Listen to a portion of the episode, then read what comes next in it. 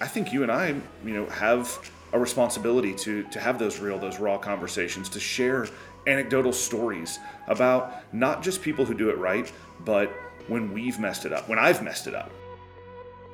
That's why I believe we're in a position now to to give back and to help and to serve because of the literally countless mistakes that we've made.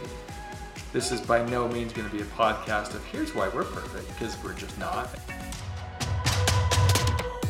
You know, I'm just a husband, uh, 21 years, father of four, and figuring it out as I go.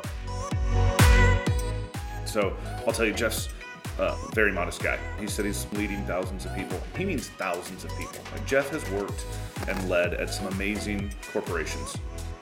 Where Jeff came in uh, and, and went kind of the traditional education route, went into amazing organizations and was led by amazing leaders. I kind of took the, the other route. I am a, a serial entrepreneur. I would be a horrible employee in a large corporation. I'm just, I'm not that guy. I stumbled into leadership accidentally. There's all sorts of gurus out there. There's all sorts of books and frameworks and models, and most can be very helpful.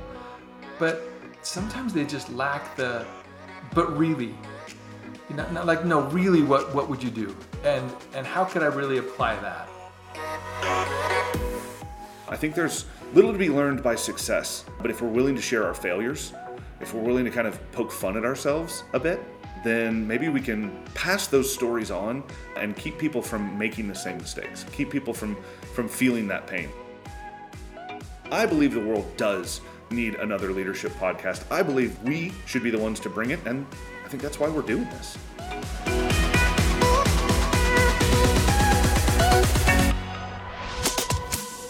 Welcome to Ready to Lead, a show that gives you, the leader, tools, tips, and insights you need to grow your team, your company, and yourself.